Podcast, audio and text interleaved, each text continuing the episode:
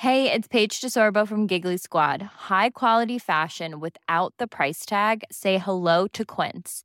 I'm snagging high-end essentials like cozy cashmere sweaters, sleek leather jackets, fine jewelry, and so much more. With Quince being 50 to 80% less than similar brands.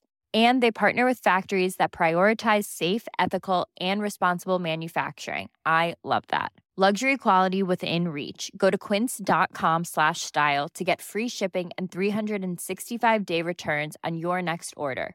Quince.com slash style.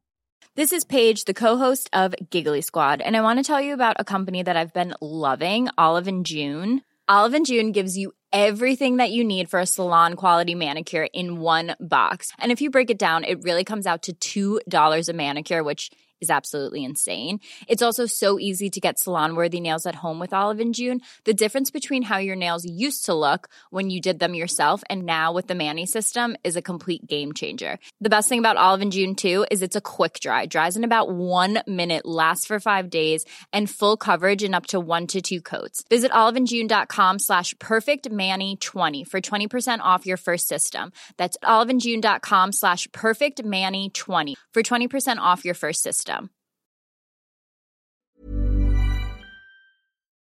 This is the History of Islam podcast. I'm Elias Belhaddad. By the year 615 AD, the total number of Muslims, excluding children, who had migrated from Mecca to the lands of Abyssinia had exceeded 80. Although we do not know much about how exactly the Great Escape was planned, whether if it was Muhammad himself who personally directed every aspect of the migration, or whether his contributions simply stopped at giving his followers the recommendation to flee to Abyssinia, and it was then they who independently dealt with the business of embarking on the hard journey westwards and across the Red Sea. However, it was done, the migration was executed perfectly organized in great secrecy, and carried out unobtrusively, many of Muhammad's followers left in small groups, siphoning out of Mecca like a leaky tap that you just don't quite notice.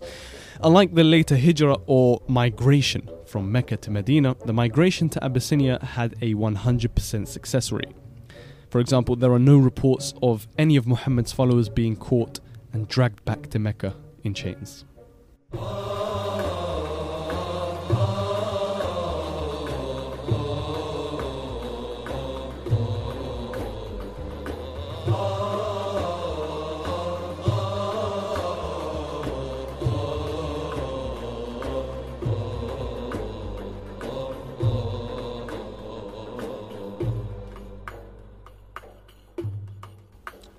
Welcome back to the History of Islam podcast, episode 17 Abyssinia. Although the migration to Abyssinia is widely considered a fleeing from Mecca in order to avoid persecution, not all of those who made the journey to the lands of the Negus were amongst the bottom class of Muhammad's followers. The migrants actually came from various different backgrounds. Nearly every clan in Mecca saw a loss even the great houses of the Quraysh were affected.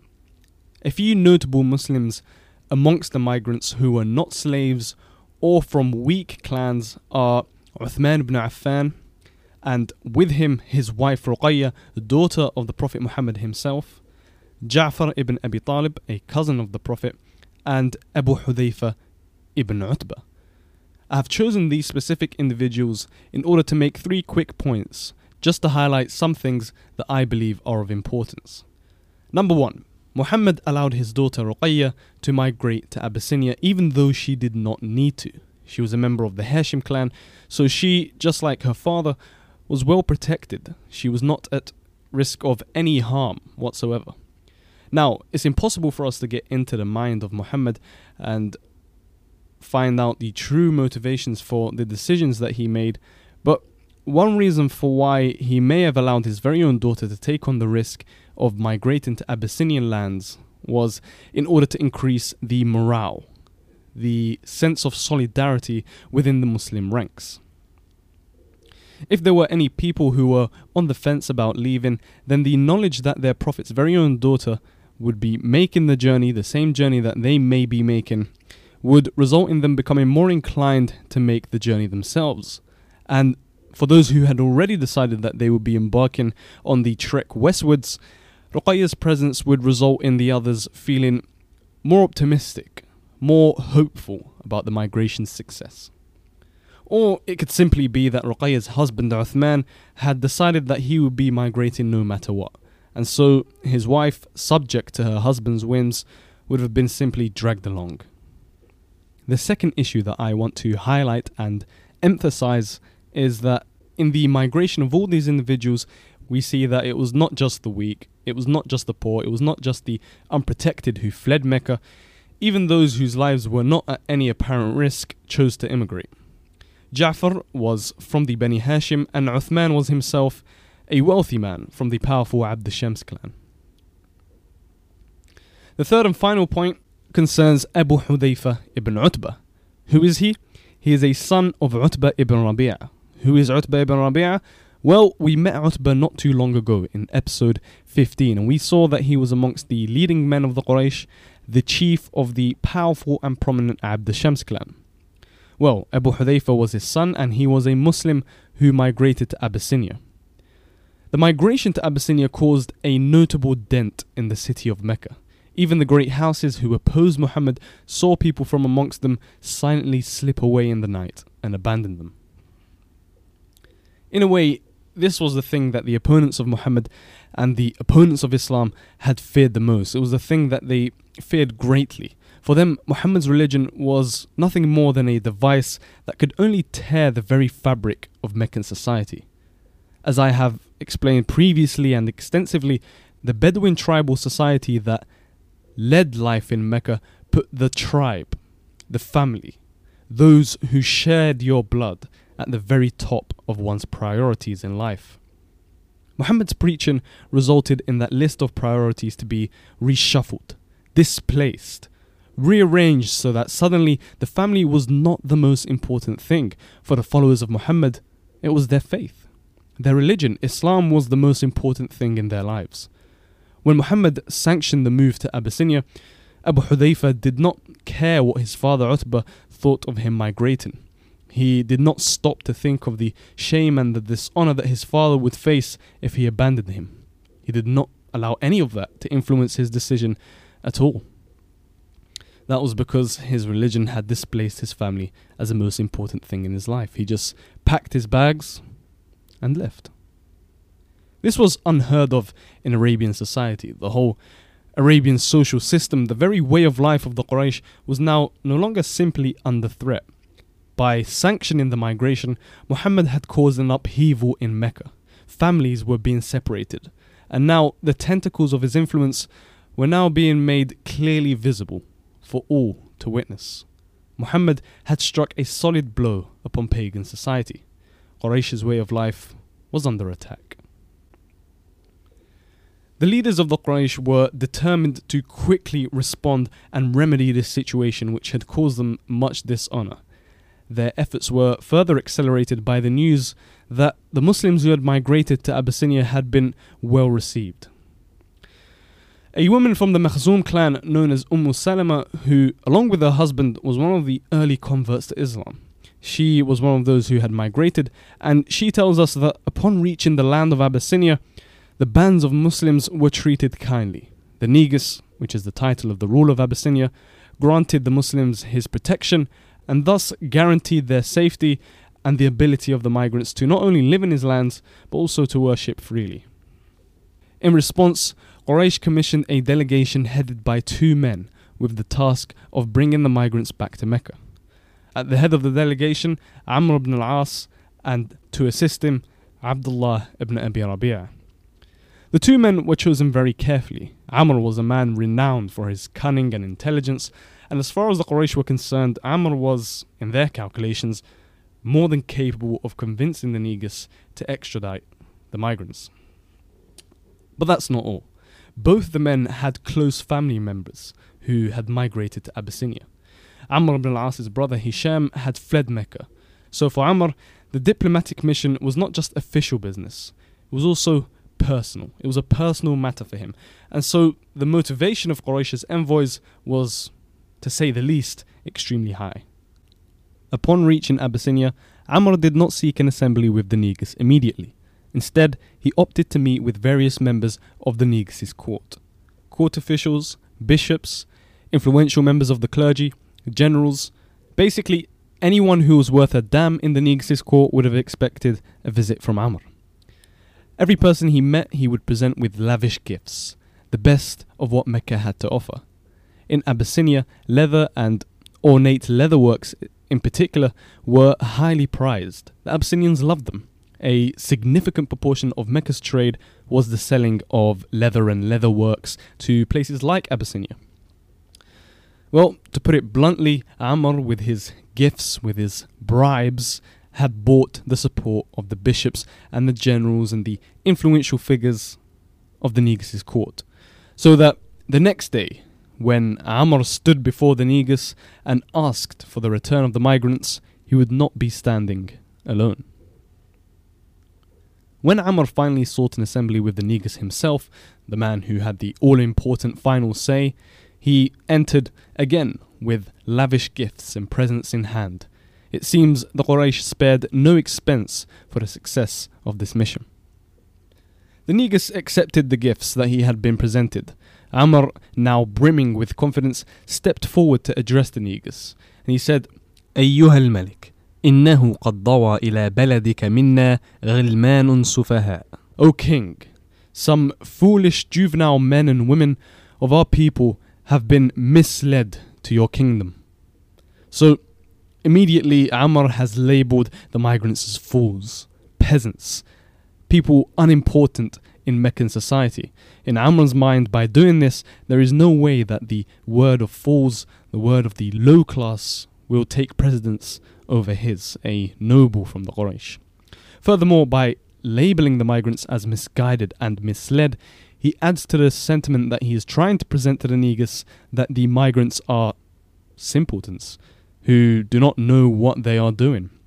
As we have mentioned previously, the migrants had amongst them the likes of Ja'far, the likes of Uthman, who were from the upper echelons of Meccan society. So what Amr was trying to present to the Negus was false. Anyway, Amr continued saying, فارقوا دين قومهم ولم يدخلوا في دينك وجاءوا بدين ابتدعوه لا نعرفه نحن ولا أنت. They have departed from their people's religion and they did not join yours. They have innovated and invented a new religion, a religion that is unknown to us, a religion that is unknown to you. So, again, what Amr is trying to do here is continue to reinforce the idea that he is presenting that the migrants have dishonorably abandoned their own people, their own ideals, their own traditions.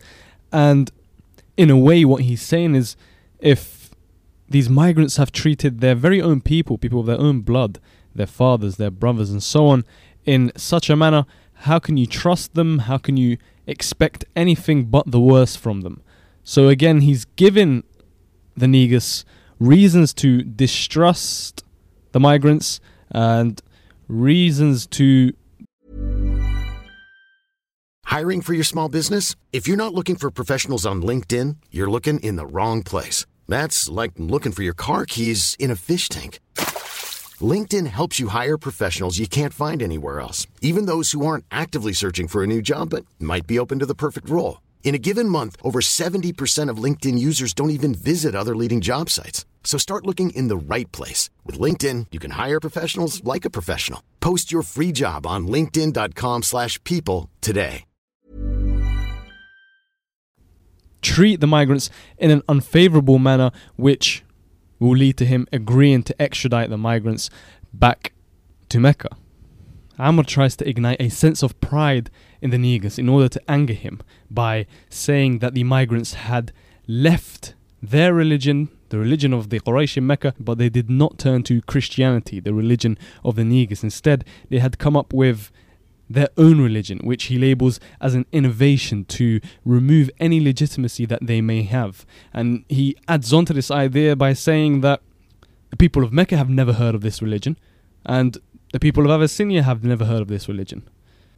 Amr then ends with the final statement وقد بعثنا إليك فيهم أشراف قومهم من آبائهم وأعمامهم وعشائرهم لتردهم إليهم فهم أعلى بهم عينا وأعلم بما عابوا عليهم We have been sent to you, O King, from the nobles of their people, from their fathers, from their uncles, from their families, to beg you to return them to them, because they are the people who know them best and the people most aware of their transgressions. With the termination of that brief speech, right on cue, the generals, the members of the court who Amr had met and previously came into contact with, all chimed in at once and voiced their unanimous support for Amr's case. Despite the overwhelming tirade of vocal support in the court for Amr, the Negus was not quite swayed. Living up to his just reputation, he simply refused to hand the migrants over to the Quraysh without allowing them the opportunity to voice their case first.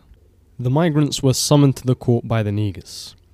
Ja'far, who seems to have been the leader, or at the very least the spokesperson for the migrants, was the man who carried out the task of presenting the case of the Muslims. O King, we were an uncivilized, ignorant people, worshipping idols, consuming carrion, indulging in excesses, committing great evil. We would cut off and disregard our families if it suited us. We would treat our neighbours poorly. The strong amongst us devoured the weak. That was until God sent upon us a messenger from amongst us, a man whose lineage we knew, whose character we knew. He invited us to acknowledge God's unity and shed the idols and the stones that we and our forefathers before us had worshipped. He ordered us to be honest in our speech, honest in our actions. He commanded us to be good to our families, good to our neighbours, and to avoid the shedding of blood and what was forbidden. We have been commanded to worship God and God alone, with no partners or middlemen, to pray to Him, to give zakat, and to fast. I have said in the past that the History of Islam podcast will be just that history. It will avoid theological matters as much as possible. However, what Ja'far's speech provides us is an answer to a question that I have received from many of you. What is it exactly that Muhammad was preaching in his early days in Mecca? What did the Muslims believe in? What was expected of them once they converted? Well, Ja'far provides us, in a nutshell, with a concise answer to all those questions. Muhammad's primary goal is clear for all to see. His main concern was the unity of God. The cornerstone of Islam is monotheistic belief. There is one God and one God alone. So, for all of those who have asked me questions about early Islamic belief, I hope you are now satisfied. I hope that Ja'far's speech has given you that answer. If that's not quite enough, then just take a look at this episode's episode guide, and I will put on there different versions, uh, different translations of the full speech that Ja'far delivered from the original sources. The early sources go into much greater detail about the debates that unfold in the Negus' court when Amr tries to recover the migrants from Abyssinia. I think it is suffice for us to say that Amr ultimately failed in his mission the Negus, sympathizing with the monotheistic Muslim cause, refuses to hand them over, and Amr makes his journey back over the Red Sea empty handed. Next episode, we will be looking at the major developments that begin to unfold back in Mecca as our story moves forward. Before I end, however, I would like to dedicate a bit of time to answer a question from a listener which I believe to be of great importance. I also want to let you know that as we are nearing the one year anniversary of the podcast, I have some special things coming up in association with the Agora Podcast Network, which, as you know, the History of Islam podcast is a member of. So look forward to those. Also, I want to assure you that episodes will start to be released a bit more consistently from now on. The question from the listener that I'm going to address is about historiography. If there's something that you do not care about and you are not that interested in, then feel free to shut off now. I'd like to say goodbye now and uh, thank you for listening. And I'll be back next episode. For those of you that are interested in historiography, the weird ones amongst you, then by all means, stay. The question comes from listener Adrian from Switzerland, and he says, Hey, I am really enjoying your podcast. Thanks for your work. I have one problem with the podcast. I don't know what I am hearing. Is it the history of Islam according to traditional narrative, or are you telling what historians think is a fact? You tell this story in great detail, and it is hard to believe that we would have such accurate and reliable sources from this time.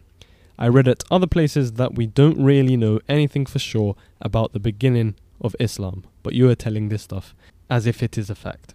Okay, so, my response to this message is firstly to use this as an opportunity to clarify that the History of Islam podcast is intended to be an introductory work. I want this podcast to be accessible to the average individual who knows practically nothing about the history of Islam.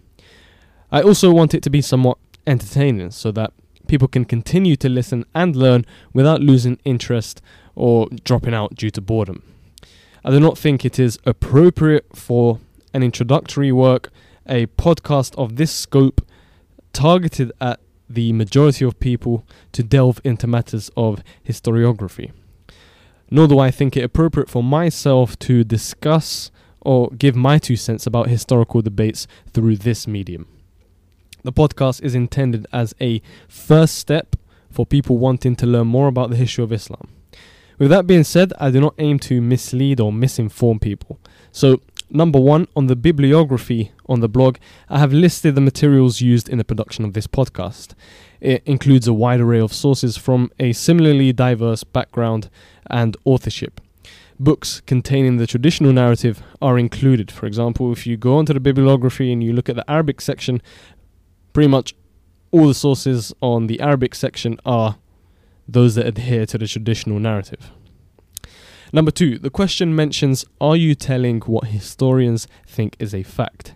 I'd just like to mention that there is no consensus amongst all historians as to what is fact and what is not. Different historians would support different things, different theories, different arguments. Number three, the question also mentions I read at other places that we don't really know anything for sure about the beginning of Islam. Okay, so for those of you that may have never heard of this before, in the 70s there was a wave of revisionist thought headed by historians such as Patricia Crone, who basically rejected pretty much all Islamic sources and tried to argue that basically much of early Islamic history was in fact a myth. Today, this revisionist movement has practically no support, and some of the historians who were key players uh, in this movement have changed their minds in later publications. One of the reasons I actually started this podcast was because I couldn't find anything out there that was like Mike Duncan's The History of Rome that catered for Islamic history, a major and very rich component of global history. And I just found it strange that no one had got round to addressing it.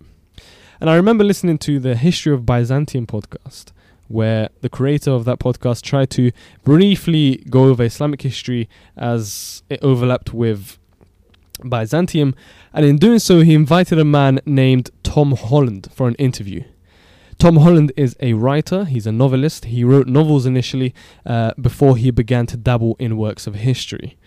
And in 2012, he published a book, which is in the bibliography, by the way, uh, on the blog, titled In the Shadow of the Sword The Battle for Global Empire and the End of the Ancient World. A very dramatic title. In this book, Tom Holland attempts to, I would say, revive the revisionist thought from the 70s. The book is full of regurgitated ideas, many of which have been refuted. And some of the arguments he makes in the book are utterly absurd with no evidence whatsoever. So, I remember listening to the interview on the History of Byzantium podcast, and it was kind of the final straw which led me to creating this podcast. My point is that it is wrong to automatically strike all traditional sources off and just assume that they are false. especially for a podcast like this one. A podcast provides a specific service, which is to make Islamic history accessible to anyone. It is a first step, a foundation which can be built upon later, for example, by taking up further reading uh, using the suggested books from the bibliography. No matter what, anyone who wants to learn Islamic history is going to have to be exposed in one way or another uh, to the traditional sources. So it is literally impossible for this podcast to not contain information from the traditional sources. Everything we know about the Islamic history uh, uh, in its early period and everything from Muhammad's life is from these so called traditional sources, which are at the same time the earliest materials that relate to us Muhammad's life. I'm going to stop there just to prevent this from becoming a ramble. If anyone has any follow up questions, I'll be more than happy to answer them via email uh, and provide further clarification. If a lot of you ask the same questions, then I will consider addressing the matter in uh, greater detail in a better planned answer in a future episode. That's all from me for now. I'll see you next episode where we're going to have some major developments as our story moves further forward and we get closer to the drama of early Islamic history. That's all from me for now. Goodbye. Even when we're on a budget, we still deserve nice things. Quince is a place to scoop up stunning high end goods for 50 to 80% less than similar brands. They have buttery soft cashmere sweaters starting at $50, luxurious Italian leather bags, and so much more. Plus, Quince only works with factories that use safe, ethical, and responsible manufacturing. Get the high-end goods you'll love without the high price tag with Quince. Go to quince.com/style for free shipping and 365-day returns. Planning for your next trip? Elevate your travel style with Quince. Quince has all the jet-setting essentials you'll want for your next getaway, like European linen, premium luggage options, buttery soft Italian leather bags, and so much more. And is all priced at 50 to 80% less than similar brands. Plus, Quince only works with factories that use safe and ethical manufacturing practices. Pack your bags with high-quality essentials you'll be wearing for vacations to come with Quince. Go to quince.com/pack for free shipping and 365-day returns.